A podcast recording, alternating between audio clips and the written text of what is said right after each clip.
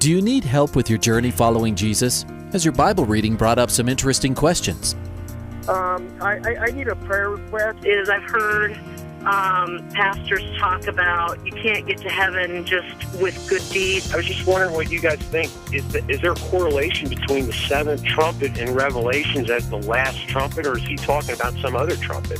Finally, a place to get answers. We're ready to take your prayer request and answer your Bible questions. Call in at 303 690 3000. Let's join Calvary Live right now. And good afternoon. Welcome to Calvary Live. This is Jason Vandeveer here with you. So glad you decided to tune in. Got a great program for you lined up for the next hour. We're going to be taking your calls, questions, and comments about the Bible and about Christianity. Maybe you have a question uh, about a specific Bible passage that you just haven't gotten around to asking uh, or haven't had the opportunity to ask. That's a big part of what this program has uh, uh been designed to do. And so we'd love to have you give us a call here 303- 690 3000. That's the number if you want to join us on the air. Uh, if you're listening in Colorado uh, or in Wyoming, uh, or if you're listening in Maryland, New Jersey, or Pennsylvania, we welcome all of you. So glad you decided to tune in to Calvary Live.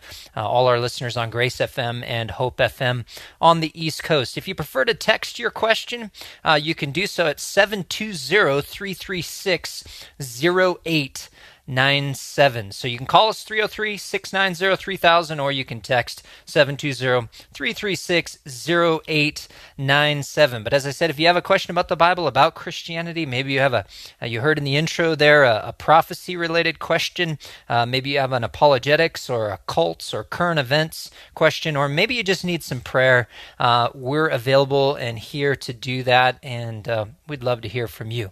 Again, 303 690 3000. I'm Jason Vandeveer. I'm the pastor, Calvary Chapel in Parker, Colorado, and you can get more information about our fellowship at calvarychapelparker.com. And let's go to Dustin. Uh, Dustin in Baltimore, Maryland. Dustin, welcome to the program. Hello, Pastor. How's everything? It's going well. How are you doing? Oh, not too bad. It's it's a little chilly out, but other than that, it, it's a blessed day. well, the sun just started coming out here, so uh, you gotta uh, maybe you'll get it tomorrow where you're at. no, it's going to be even colder tomorrow. All right. Well, stay warm. Hey, what's on your mind today? Um, I was just wondering when uh, Christ, from the beginning, when he sat on his throne, uh, before he came to earth did he always have nail prints in his hand, or was that after you know the fact? Well, so so it's very interesting when we talk about Christ before the incarnation, uh, then when we talk about Christ after the incarnation, and then also I I would kind of uh, take your mind to after his resurrection and his ascension into heaven. So let's kind of take your question and I want to answer it, but I also want to expand upon that. I would suggest to you that, that Christ didn't have any kind of marks in his body uh, prior to his suffering because he, he didn't necessarily possess that body. Well, he didn't possess that body until his incarnation. In other words, um, we know that he was eternally and is eternally the Son of God. Uh, we see Jesus Christ appearing in the Old Testament. Uh, I would suggest to you that the appearances in the Old Testament of the angel of the Lord, clearly God uh, appearing, are none other than appearances of Jesus Christ. And we see those appearances stopping with the incarnation of Jesus Christ. But he doesn't possess the body that he possesses now un- until he is begotten, until he takes on an additional human nature right? So he's eternally God and he, he's eternally the Son of God, uh, but then he takes on an additional human nature. That's when Jesus Christ receives a body, but that body has not been uh, subject to the crucifixion yet, so it clearly didn't possess any kind of marks of the scourging or the crown of thorns or the nail imprints in his hands and, and in his feet. Um, but what we do uh, see is that uh, after he appears in eternity in the book of Revelation as the Lamb who was slain. And so I would suggest to you that that when we see Jesus Christ, while while he he won't be unrecognizable as he likely was at, at the crucifixion, just because of the treachery that was uh, that was uh, you know inflicted upon him, uh, there will still be evidence and reminder uh, to us as believers of what he experienced on the cross. Yeah, I thought because he's from the beginning to the end and he already knows what's going to happen from the beginning to the end, that it was automatically he had it, you know, as you sure, know, you know. So I, that's what I thought. Um, one more question. Yeah. Um, Nebuchadnezzar when he when he uh, was stricken down and was eating the grass of the field and became a beast. Right. After he came out and he restored his kingdom, Mhm. and he praised God that he was the only God and true God, and then after that, he's no more talked about. Then Belshazzar, his uh, son is reigned in his stead. But did when he died, uh, Nebuchadnezzar was he a Christian? Did he did he did he go to heaven or? Yeah, well, I wouldn't say so. Let's distinguish uh, between an Old Testament believer and, and between Christian, right? Um, so Christian obviously is a is a New Testament word and concept. Uh, I would suggest to you that he was right. a I sa- meant I Yeah. meant to be saved. I Yeah, mean, in yeah, other words, yeah. is he in heaven? Yep, e- exactly. In that sense, I would agree with you 100%.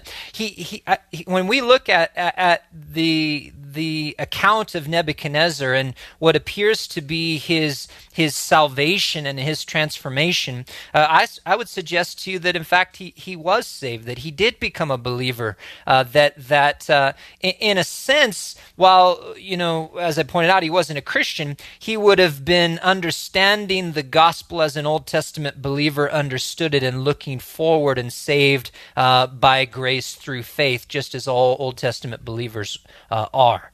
And so uh, I, I believe that that uh, very likely, if if uh, if my understanding of the scripture on that is correct, that that uh, you'll see Nebuchadnezzar in the kingdom. Yeah. What wasn't wasn't he like a giant almost? Um, in, uh, physically speaking, in terms of his height, Yeah. or yeah, you know, I, I don't know anything about that. Uh, uh, whether or not he, you know, he was uh, like the descendants of the Anakim or something like that, or whether he was like the right. Philistine Goliath. I, I don't know anything about his height. Uh, you know, uh, obviously, uh, uh, I heard in the documentary uh, on Nebuchadnezzar with the Hmm. Eph, and whatnot Mhm. that he was he was around ten or twelve foot tall. Oh, well, that- and, and and the walls where they um uh I mean the hieroglyphs and everything like that Mhm. into the stone wall. He's he's got a lion in his in his arm. He's holding it like it's a like a little kitten. Yeah, and and I would suggest to you that that um, Goliath. If we look at Goliath, if I remember right, if you do the math on Goliath, he's about nine foot nine inches tall. Uh, uh, you know, when you start getting beyond that, um, not that it's impossible, uh, but we don't find a lot of um, uh, we don't find a lot of evidence uh, of uh, bones uh, of of individuals that, that were that height. And what I would suggest to you is maybe some of those things, while while it's certainly possible, um, some of those things are kind of ancient propaganda, right?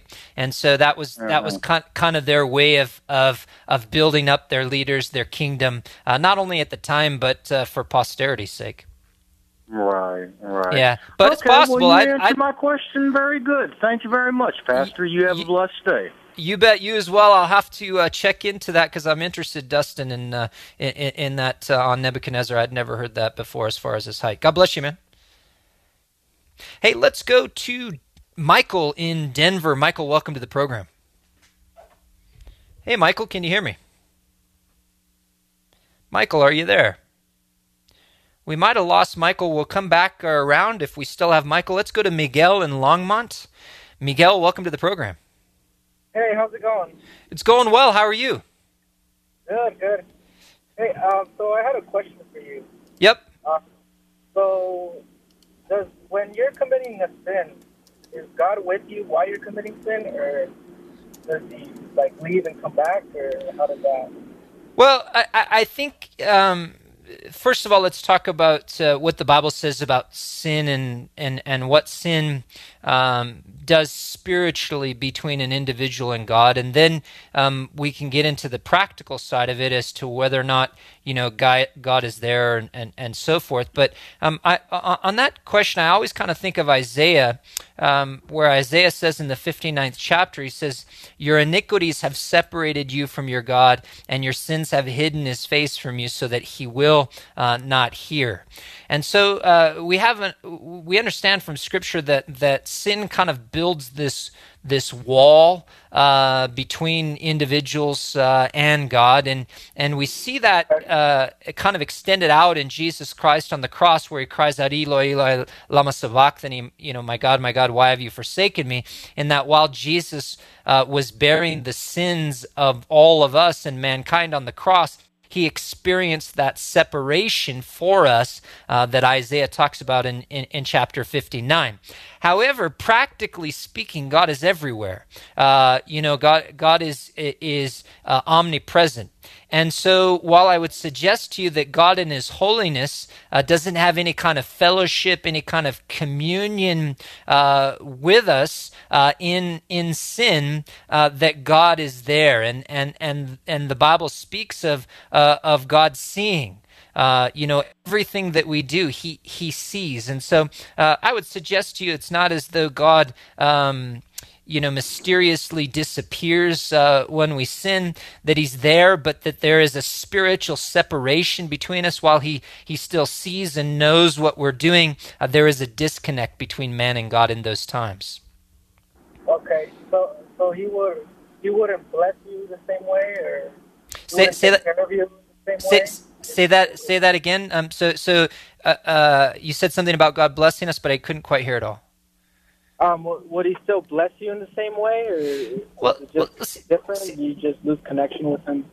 Well, see, that's the that's the beauty of God is is that when you're a believer, uh, even though you you sin, um, you don't lose your relationship with God. In other words, your your life is not you know like a theological yo-yo and and one day you're up because you know or not even one day but one moment you're up because you know you're doing things right. And then the next moment you know you you you uh, behave inappropriately or you lose your temper or you you lie or or or you know you have some inappropriate thought or whatever and then suddenly you're out of fellowship with God. It, it's it's not like that. Um, you know God sees those things we confess them. But really the separation that is experienced is is really in the life of the individual who who practices these things. There there's a very key key understanding uh, in the New Testament. It talks about uh, you know in Galatians uh, 5 and elsewhere it talks about those who are, are, are practicing a lifestyle of sin and the reality is, is that they have no relationship with God and that they're separated because they're living in a lifestyle of sin. But the believer, John covers that in 1 John chapter 1, verse 9. He says, if we if we confess our sins, he's faithful and just to forgive us of our sins and to cleanse us. So the believer's not out of fellowship with God, but he, he does need to go or she does need to go before God, confess their sin, and allow God to cleanse them of their sin. Okay, okay. Awesome. Yeah. So it's it, it, it depends. You know, the, the the separation that we're talking about is is primarily directed toward unbelievers uh, or what I call make believers who are are living a life of willful rebellion against God. Um, as a believer, uh, you know there there are things you, you, know your prayers can be hindered because of sin. You're not out of fellowship with God, um, but there, there, there are things in your life and in your relationship with God, the, the Spirit of God can be quenched uh, by you. And so that's why it's important for us to then go before God and to confess and, and, and to, to deal with those things before God and to get back on track. Okay, awesome. All right, thank you. You bet. Hey, appreciate the call, uh, Miguel. And uh, God bless you.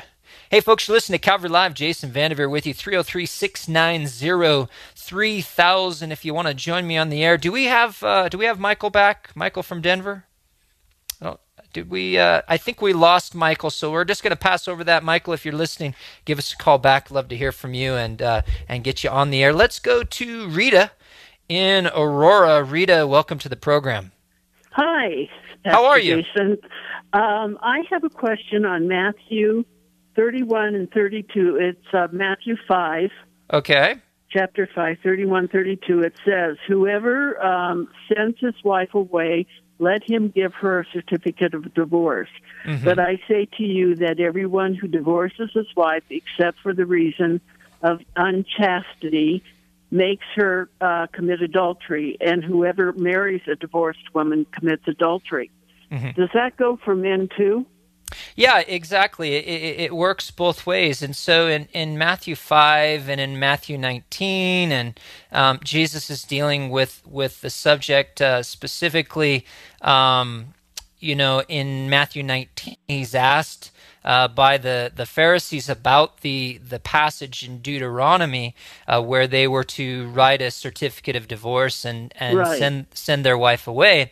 And and he points out that, that Moses allowed that because of hardness of hearts. But then he takes them back to Genesis and Adam and Eve, and he says, But from the beginning it was not so. Um, he points out, A man shall leave his father and mother and be joined to his wife, and the two shall become one flesh. And then he says, What what God has brought together, let not man separate. So, in other words, Right. he, he, comes back to this idea uh, of of divorce. Um, the passage, eh, but then he gives the one caveat which you mentioned, or or the one exception, and that is uh, that is uh, fornication, uh, adultery. Um, Right. The word the word there you may be familiar with it. It's uh, it's the uh, Greek word porneia, uh, from which uh, derives the word in in English of pornography, and in in that context, it's speaking of adultery. Okay, so when Jesus speaks of that, it's not just for women only because Mm-hmm. No. it seems like why why doesn't he mention men too? I mean, Well, you know, well, well, again, we've got to go back to the culture, and so um, he at that time he's not being questioned uh, on these things by women. You know, women didn't typically come up uh, in that culture and ask these questions, but the people that came up to him were the the people like the Pharisees, and primarily in that in that culture, also, you know, women didn't, uh, except for the sake of of Christianity and the Gospels.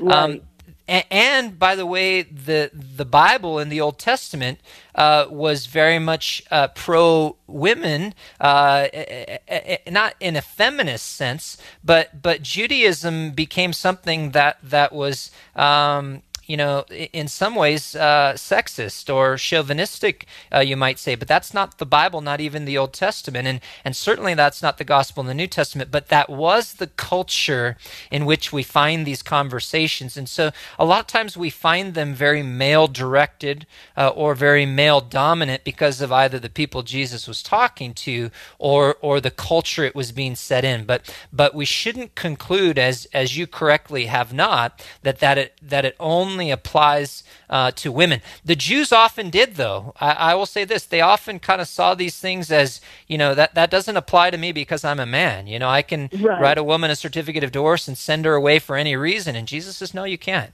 And you know, not not only are you causing her to commit adultery, uh, and but whoever marries her commits adultery, and the man would be committing adultery. okay, thank you because I was I was wondering about that and I thought it should be for both of them. but anyway, thank you very much for answering that for me. You bet. I appreciate you calling, Rita. God bless you. Okay, you too. Take care. Bye bye. Bye bye. Hey, folks, Jason Vandeveer here with you on Calvary Live, 303 690 3000. That's the number if you want to join me with your uh, question, comment, or prayer request here. And let's go to Mandy in Broomfield, Colorado. Mandy, welcome to welcome to the program. Hi, how are you? I'm doing really well. Um, I was just calling because I was curious. Um, being pregnant, it's kind of the the thing to like encapsulate your placenta, and I was just curious what biblically, you know, would be said about doing that. Um, help me understand this practice because I, I must confess my ignorance. I don't I don't know uh, I don't understand. Um, so what they'll do is they will dry the placenta and like grind it up and put it in capsules, and Okay. then you can um, consume it. And it's they've said it's supposed to help, you know, postpartum depression and a bunch Oh. of different stuff. So I was just kind of curious biblically what um like is that considered cannibalism or like right. kind of you know curious. you know um i've i've heard of a lot of things and i i i confess i've i've you've just taught me something new. Uh i don't know that i'll be doing that but uh, but uh, uh, uh, my kids are all grown. Unfortunately i don't have to make any kind of decision such as that. No um i don't know of any passage in the bible that uh, that would address that issue. Um you know uh um so and scientifically, I, I, guess I would, uh, you know, it, it's separate from uh, uh, from the child, and so you know, um, I don't know that there's you know anything spiritually. Uh, it just seems uh, perhaps uh, maybe a bit odd, and and and and I, and I would wonder about the science behind it you know mm-hmm. as far as as far as you know what uh, uh, what sort of uh, um, proven studies have been, you know, uh, published that that indicate that that in fact is going to help with postpartum or or other things like that. So, um, you know, a lot of times you find these things out there, and they they wind up just being, you know, urban legend or um, you know, or or even worse, superstition, and and sometimes they have you know no real benefit. So I'd be interested in that, but I don't know of anything biblically that that you know that would link that to somehow being cannibalistic or anything uh, anything like that if someone wanted to do that. And uh, uh, I'll have to go and uh, and and research it a little bit more because uh, now you I'm fascinated now I guess. I have a friend so, who swears by it so I was okay. kind of curious yeah, um, yeah, biblically. So yeah, no, there, there. Unfortunately, there, there really isn't anything. And, and, and, I guess what? So help me out. You know, you, you can um, let, let's reverse roles here a little bit. What, what uh, have you come across uh, that uh, that has been arguments against it? Um, I think mostly just the arguments against it is that it seems gross. It seems um, gross. Yeah, yeah, yeah. Yeah, and some women said it didn't help them, and other women have said it had. So yeah. You know. Yeah, and this is something that you're kind of looking at because are, are you planning? Are, are, you you pregnant, having a child soon, or or is this something? Yeah, yeah, pregnant. So this is a practical uh, something for you that you're thinking maybe this is something that I need to try and and and so forth. Okay, I got it. Yeah. Yeah, well, you know, um, I, I, would say my my best su- suggestion to you is is, uh, and you've probably already done this, but if you haven't, just pray about it. You know, um, because uh, the Bible can the Bible tells us that if something is sin to you, then it's sin. You know, and, and mm-hmm. God has a God, even though it, even something may not be a problem to somebody else, but you may have a conviction about it, and God may give you a conviction about it. And so, my encouragement to you is, is just to go and pray about it. I I don't see any any sort of uh, you know biblical prohibition against it or any, anything that you would be doing wrong if if uh, you you didn't feel that the Lord was telling you not to do that. But I would suggest that you just do that. That you just go and and, and pray about it. Uh, you know, and, and and see what the Lord's answer is.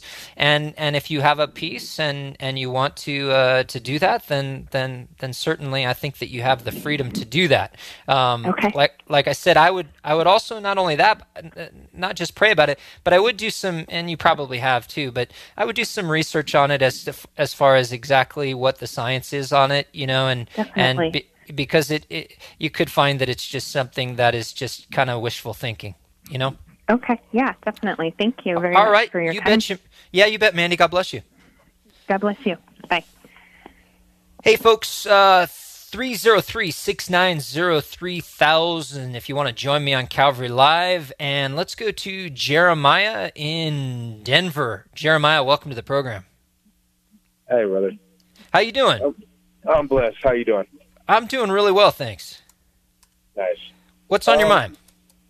My question is, what what did you what would you say to someone who tells you that everybody has the ability to speak in tongues? Mm-hmm. Um, I attend this church. It's a really good church, but they tell you that you just need to practice and let it flow and just start going. And you know, I was always raised thinking that it's it's a gift from God and it'll just come to you. It's not yeah. something that you can practice. Yeah, and, and I would agree with what you just said there, the latter part of what you just said there.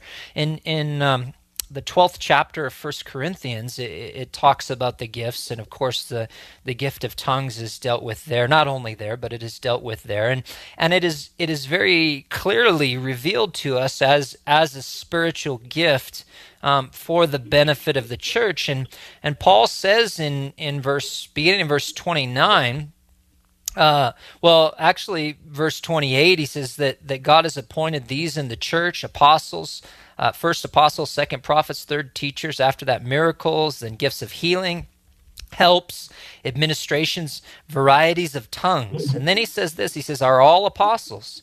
Are all prophets? Are all teachers? Are all workers of miracles? Do all have gifts of healings? Do all speak with tongues? Do all interpret? And and the implication that he that, that is in those questions is no. The, the the answer to that those questions that he asks is no. And so to suggest perfectly in context, well, just practice speaking in tongues is like, well, I'm going to go out and practice uh, doing miracles. You, know, no one would suggest, well, everybody is supposed to perform miracles, so let's just go out practice performing miracles. Well, it's a gift. You, you know, some people have have that gift, and, and or you know, I'm going to go out and start apostling you know, and practice, you know, being an apostle. Well, in that context, he's talking about the office uh, of an apostle, and and someone was some were called to it, and and some some weren't. And so um, the point is is that not everybody speaks with tongues, and and uh, not everybody has the ability to interpret. Not everybody's called to teach. Not everybody uh, is uh, is a prophet, and so forth. Um, but God puts people in the body with different gifts for the benefit of the body. And and certainly the gift of tongues is a legitimate and, and an important gift. Uh, the gift of interpreting tongues is is uh, is equally important uh, in in the context of the church. Uh, but unfortunately sometimes people overemphasize the gift of tongues.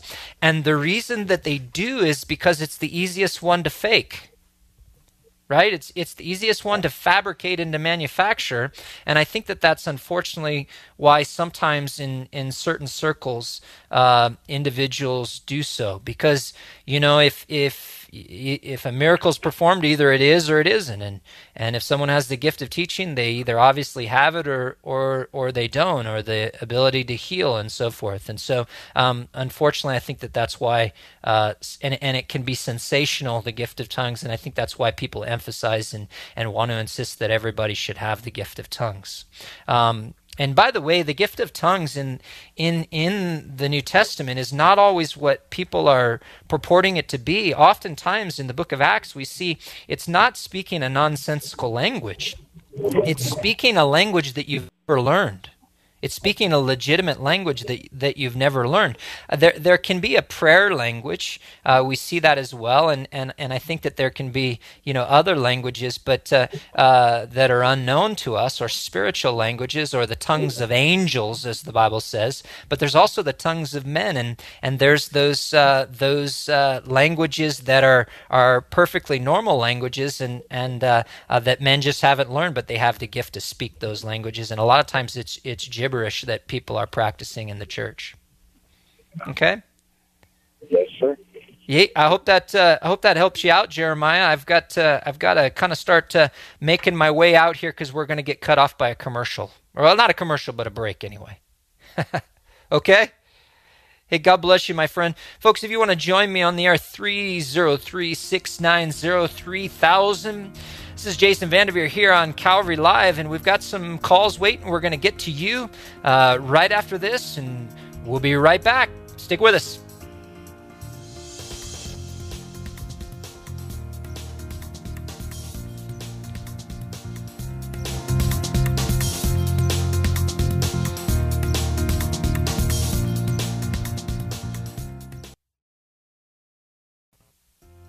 Welcome back to Calvary Live. Give us a call at 303 690 3000 or text us at 720 336 0897. Let's join Calvary Live right now. And welcome back. Jason Vandeveer here with you on Calvary Live. I'm pastor at Calvary Chapel in Parker, Colorado. You can get information about us at calvarychapelparker.com and encourage you to come on out and join us tonight, Wednesday evening at 7 p.m. as we continue in Deuteronomy 25 and 26. Uh, going to be a great time tonight just worshiping the Lord, studying uh, His Word together. Hey, let's go back to the phone lines and uh, take some more calls. Let's go to call, uh, Carl uh, in uh, Colorado Springs, I believe. Carl, welcome to the program. Hello. You How me? you doing? Can you hear me, Carl? Yes, I can. Okay, great. I can hear you now. What's on your mind? Um, I'm just finding myself kind of discouraged. Uh, okay. And I, I find myself not focusing on God and just follow like following on oh, my own desires type thing. Mm-hmm. And it, it's coming it's coming at a price for me. I feel like down. Uh, I suffer from PTSD, mm-hmm. and uh, my anxiety levels spiking. And I also need surgery coming up, and that's just not helping. Mm-hmm. And financially, I'm just down in the dumps, and I'm trying to figure out a way to keep myself encouraged and not fall back into the ways that I know mm-hmm. before I was saved.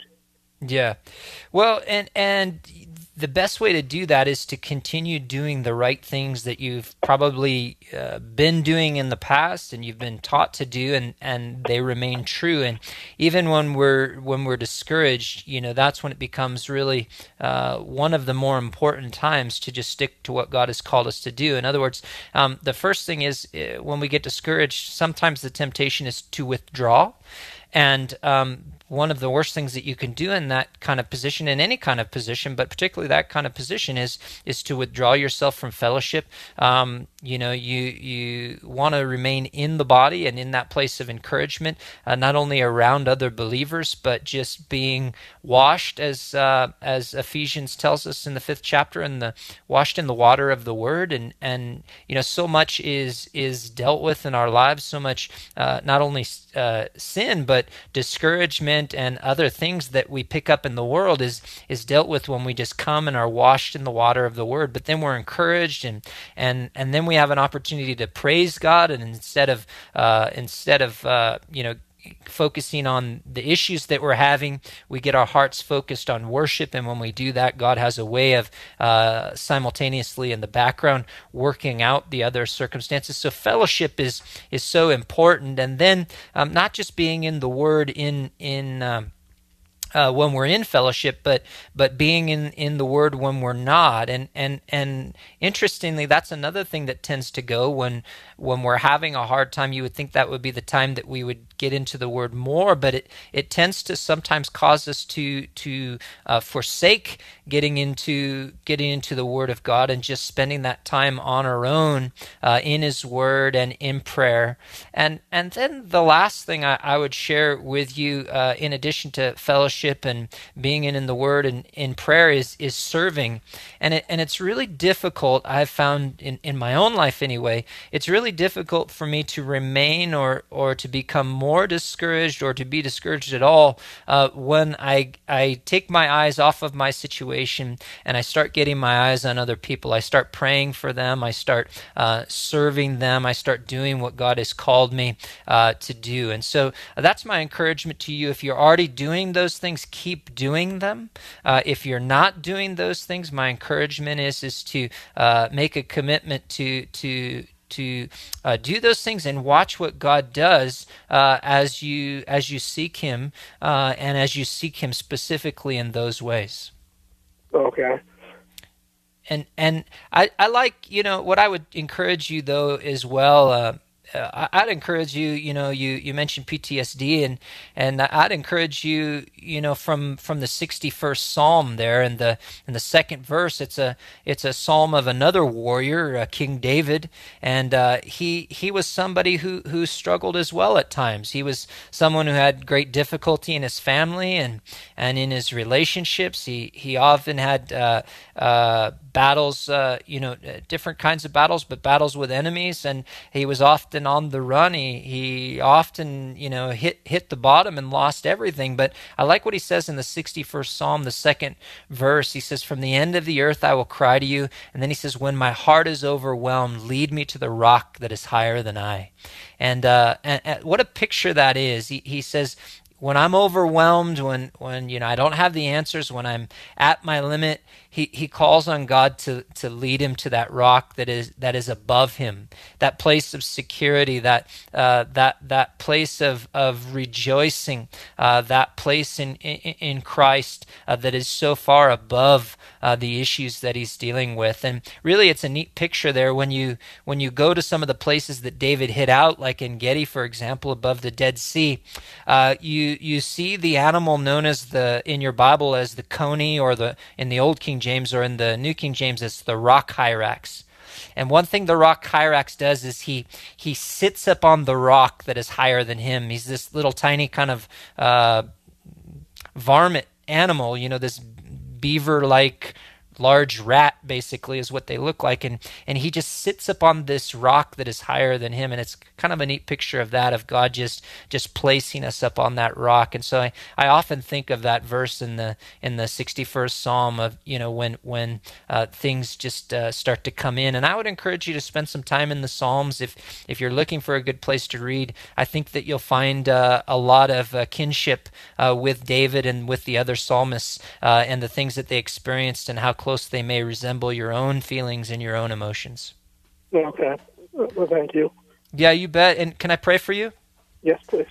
Father, I just thank you for Carl, and I just pray that you be with him. I, I uh, pray for this upcoming surgery that uh, that he needs to have, Lord. That you would uh, just take care of that, it, that it would have the desired result, uh, that you would use it to bring about healing. I pray that you'd give him a peace about it, Lord, if that's your will, uh, to, for him to have this surgery, that you'd bless his doctors, and and I pray that you'd help him with it, with this, uh, with the PTSD, and I pray that you'd surround him with people that can understand uh, what he's experienced, and that can be an encouragement to him, and that can pray for him, and and and uh, can be a friend uh, to him, Lord. We know that as iron sharpens iron, so a man strengthens the countenance of his brethren. And so I pray that you'd surround, uh, surround him with people to, to strengthen him and to encourage him. I pray that you'd bless him in his church and, and bless him uh, in your word and bless him in those times of prayer and bless him uh, in fellowship and bless him as he serves you, Lord, and that you would just give him that peace uh, that passes all understanding. Lord, I just pray that you be with Carl. In Jesus' name. Amen. Amen. Well, God bless you, Carl. I appreciate uh, you calling in and uh, give us a call back. Uh, um, you know, on the program here, if uh, if we're able to to pray for you more or encourage you uh, going forward. I appreciate it. Thank you. Yep. Take care. Thank you too. God bless. God bless you. 303 690 3000. Let's go to Joanne in Englewood, Colorado. Joanne, welcome to Calvary Live. Well, thank you. Um, I just had a question. You were talking with the gentleman earlier about Uh-huh. tongues. Yes. And I had always interpreted what had happened on Pentecost was Mhm. that uh, the people were blessed with um, a foreign language that other people in the audience could understand. Mhm. So I had always interpreted the gift of tongues to be uh, those people that are capable of learning and speaking and communicating a foreign language to people as opposed to the type of uh, language you hear in the Pentecostal churches where then somebody supposedly uh, interprets what the person just said. Uh, Yeah. Because the, the day of Pentecost, it said that everybody understood what was being said, and there was no need for interpretation. Right, right. So what what you so that's one passage and and um if I don't know if you're able to hear the the the entirety of the conversation with the the previous caller. I think that that's one aspect of the gift of tongues. Um, I would disagree slightly in that um, I don't believe the gift of tongues is being able to speak a foreign language that you've learned, um, because then in in chapter twelve it wouldn't speak of uh, needing someone uh, who could interpret.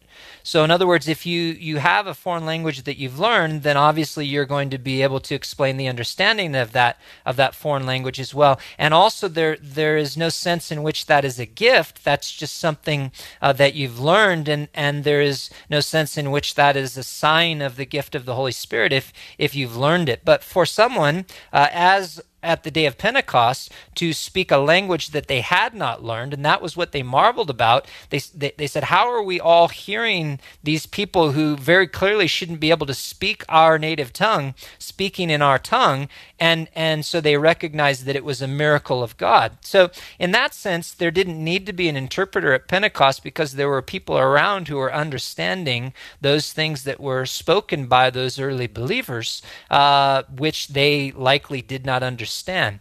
But we also understand that in the scripture that there there is likely another aspect to the gift of tongues. Uh, there is tongues uh, in the operation of uh, or in the the activity of the local church, and and we see that in chapter twelve uh, of First Corinthians. I was talking about with the previous caller.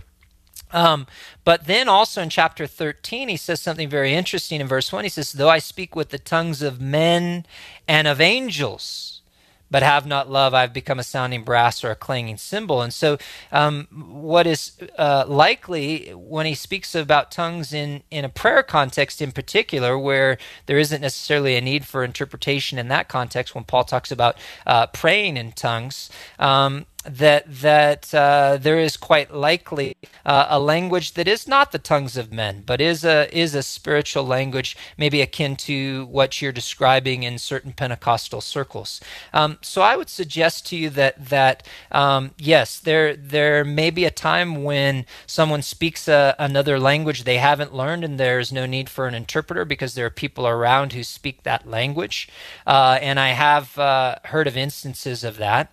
Uh, there are times when someone may speak a language that uh, they haven't learned, uh, a la 1 Corinthians chapter 12, and no one speaks that language, but that there needs to be someone with the gift of interpretation uh, who can interpret that uh, for the body. And then uh, there are times when, when someone may speak in, in, in the tongues uh, of angels, and that, if there is no interpretation for that, the Bible makes it clear that that is not to be exercised exercised in the body because there is no edification in that, uh, but that certainly there is a is. Uh, a time in prayer, uh, the scripture indicates when when that gift may be used in that way. Does that uh, clear it up a little bit better? Or?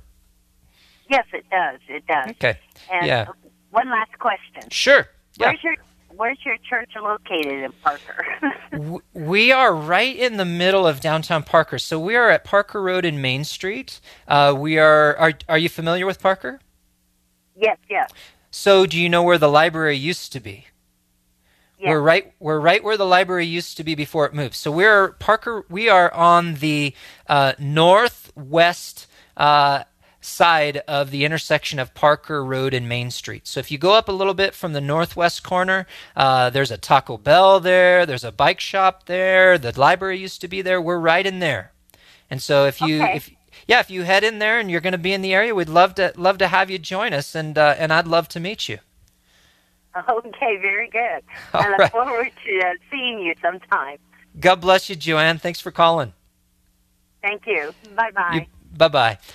Hey, folks, if you want to join me on the program, like Joanne, Carl, Jeremiah, Mandy, so many others who have called today, you can do so 303 690 3000. And uh, let's go to. Uh, let's go to Maggie. Maggie in Thornton, Colorado. Maggie, welcome to the program. Hi. How are you? I'm great. How are you? I'm doing really well. I appreciate you calling. Oh, well, thanks for taking my call. It's a day about tongues. yes, yes. What's uh, what, what, I, I I take it you you have something else you're interested in on the subject as well. Um, I ha- well, just when I was listening to your answer to the first fella, Mhm. um, I I have always kind of understood tongues the same way that you described it. Um, as far as when you speak it in public, it has to be interpreted, uh, Sure. or it's bad. Right. Um, and that some people would have the gift of tongues and some people wouldn't. Mhm. Um, but I listen to Grace FM like all the time.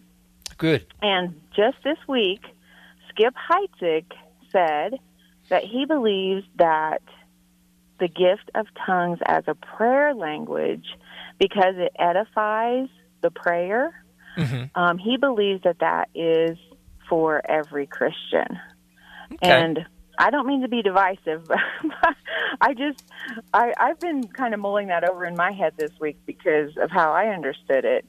Mm-hmm. Um, so Yeah, no, and and and I can understand, and and I think that that's a unique. Um, kind of insight on that uh, you know paul talks about uh, you know i wish uh, that you all uh, spoke in tongues and uh, and we see tongues as i mentioned uh, to joanne in the context of prayer as well um, but yeah as far as to say that um, that that the gift of tongues as a prayer language uh, is something that is for all believers. Um, I, I can understand the desire uh, of uh, of Skip in saying that. Um, I just don't have a, a, a passage of scripture that indicates that.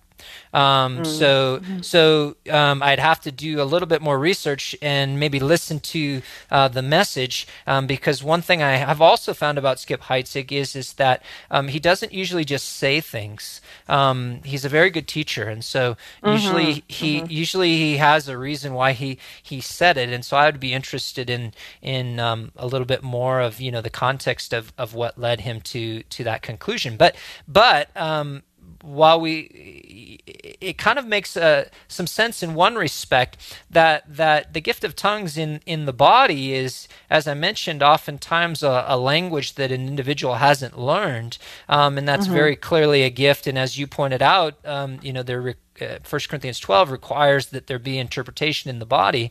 Um, but if you're talking about something that is the the the the tongues of angels, as I just pointed out in 1 Corinthians 13, if it's a if it's a spiritual language um, that that does uh, enhance uh, an individual's prayer life, and certainly uh, it it has that effect as we see it in Scripture, uh, then I think that that that you're not necessarily going way out on a limb by suggesting that it's something that could benefit all believers. right, right. Yeah. Yeah. When did you? Uh, when was this a recent message that you heard? Yeah, it was just this week. Okay, Yep. great. I'll have to go and and uh, I'll have to go and see if I can listen to that because uh, uh, I'd be very very interested in that uh, in that message. Yeah. Well, I have a gift. I have that gift, but I've never, and I use it as in, you know, Mhm.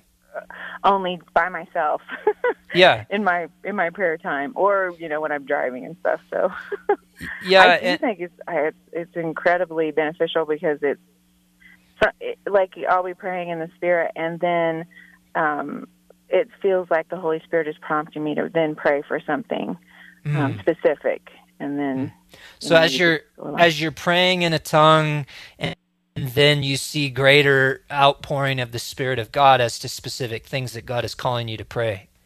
exactly. Yeah, and and and and that's a that's a great thing because obviously one of the most important things when we pray is is knowing what to pray for and knowing how to pray and that's obviously one of the areas that so many of us struggle in sometimes is you know and and where the spirit sometimes has to intercede uh, on our behalf and make intercession uh, for us. Fortunately we have the holy spirit to do that even when we don't know how to pray or what to pray uh, but it certainly is nice to know what to, to pray and have god to put that on your heart. And and and certainly that is it whether it is for every individual or whether it's uh, uh, like the other aspect of the gift of tongues it's it's something that god gives to a few individuals. Um, you know, uh, uh, uh, it's a very helpful thing. I, I can kind of, as we're talking, think about, you know, why Skip Heitzig perhaps might have said that. And, and as I think about it, you know, one is obviously a very public gift, and the other one is, is obviously a very private gift. And when we think about God as being no respecter of persons and, and being willing to, to give many of the same kinds of advantages, particularly in something like prayer, to one individual as, as to another. And um, and and I always tell individuals, look, if if you have a desire uh, for for something, ask.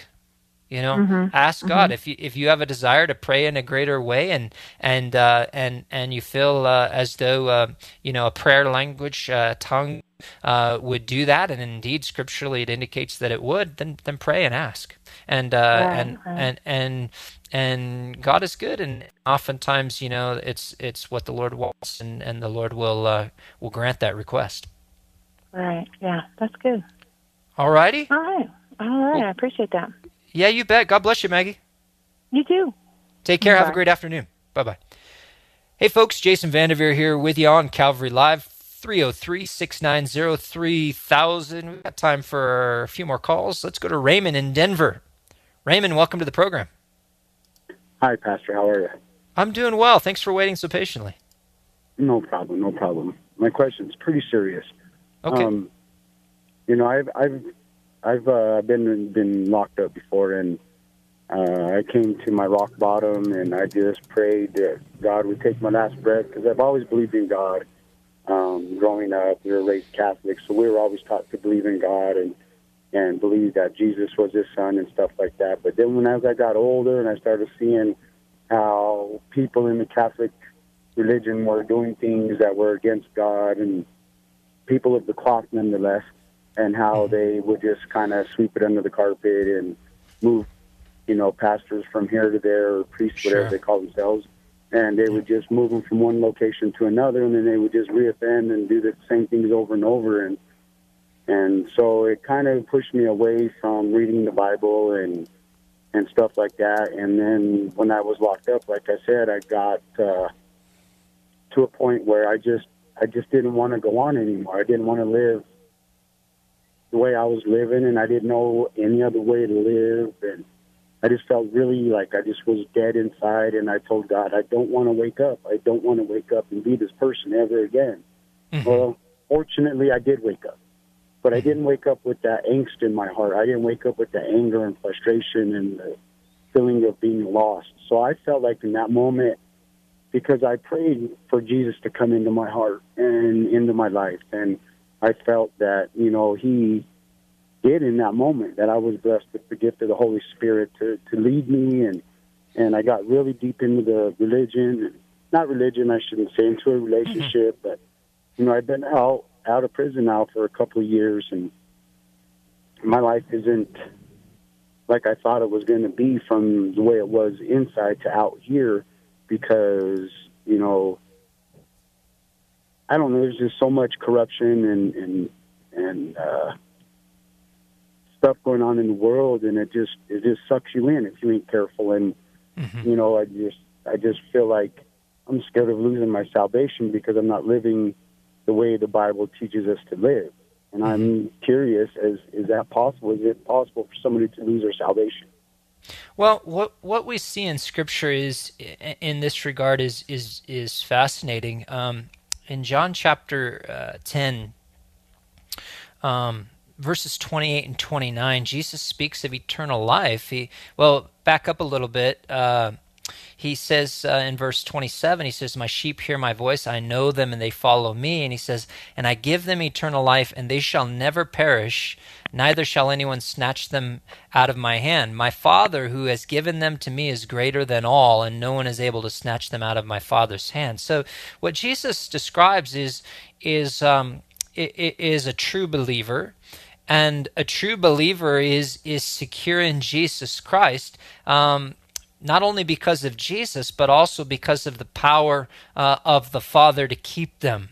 And so that's what we as believers hang on to. And and and I mentioned to an earlier caller that that you know uh, uh, for a true believer, yes, we're not perfect, um, but we don't live in daily peril uh, spiritually. In other words, you know, we are not constantly concerned uh, that we're going to make one mistake and lose our salvation because our salvation is not dependent upon what we do. Our salvation is is by grace through faith, as uh, Ephesians two eight and nine tell us. And so it's something. It's a gift that we've received, and it's not something that we've earned. And so if we haven't earned it, we can't lose it. Uh, but there are some people who have never received it. and you know they're they're they're make believers if you will. In matthew 25 jesus talks about them and there are those that come to him and say lord lord did we not you know cast out demons in your name? Did we not prophesy in your name? You know so on and so on. And jesus says depart from me. Um, i never knew you and so that's the key is is that is is that we have a true relationship with jesus christ uh, he says my sheep back to john hear my voice and i know them and they follow me. And so, if you've placed your faith and trust in Jesus Christ, you've heard his voice, he knows you, and you're following him. He's given you eternal life, and uh, you're going to endure in that. You may you may make mistakes, you may sin, but uh, as I mentioned earlier, if we confess our sins, as John says in his first epistle in chapter 1, verse 9, if we confess our sins, he's faithful and just to forgive us of our sins and cleanse us of all unrighteousness, but we don't have to worry about losing our salvation. So it's, it's taking the right passage of Scripture. For a, a true believer, it's encouraging them in, in, in the security that they have in Christ. For the make believer, it's pulling the rug out in, uh, from under them and saying, look, you know, if you're messing around with God and, and you think that you can go off and just kind of do whatever you want and that because you, you know, you went to church or, you know, you said some prayer that you're saved, there's more to it than that. You know, there's a reality uh, that needs to exist in your heart. And and as I talk to you, uh, I'm sensing that that uh, Raymond that that, that the reality exists in your heart, that you've placed your faith and trust in Jesus Christ. Am I right? Did I lose you, Ray? I think we might have lost Raymond. So hopefully Raymond can hear.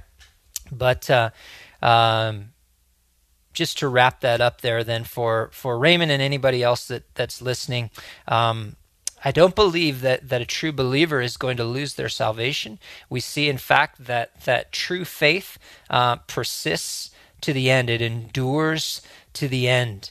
And uh, my prayer uh, is is that uh, Raymond is a true believer, that Raymond's faith will endure, and that any doubts that the enemy uh, may be sowing in his life uh, will be removed. Father, we just lift up Raymond to you now. I just pray that you just bless him. Uh, I thank you, Lord, that you've delivered him from his former life. Lord, I thank you that you've saved him. Lord, that you are working, and I just pray that that work that you have begun in him, you would complete until the day of Christ Jesus. Lord, just give him a peace and an encouragement and a strength, Lord. If he has sinned, Lord, uh, just reveal that to him and cause him to come before you and to confess it to you. And uh, we know, Lord, that you promise to forgive him and just continue to keep him on the right track and encourage him. And don't let the, the enemy in any way steal or, or rob uh, from him. Lord, I just pray that you would just be with him and, and, and bless him. In Jesus' name we pray. Amen. Well, folks, uh, we're going to have to probably wrap up here shortly. It looks like our, our time is winding down. My apologies if we uh, didn't get to your calls or, or even uh, some of the text questions as well today, but uh, appreciate all of you guys uh, listening in to Calvary Live. Of course, Calvary Live will be back again tomorrow and, and uh, Friday as well. And appreciate everybody listening on Grace FM in Colorado and Wyoming. And as I mentioned earlier, uh, all of you listening, and thanks for, to those of you on the East Coast who called in, listening on Hope FM in uh, Maryland, New Jersey, and uh, Pennsylvania as well. This is Jason Vandeveer here on Calvary Live. Join me tonight uh, at Calvary Chapel Parker, 7 o'clock. We'll see you then. And uh, continuing in Deuteronomy, God bless you guys, and good night.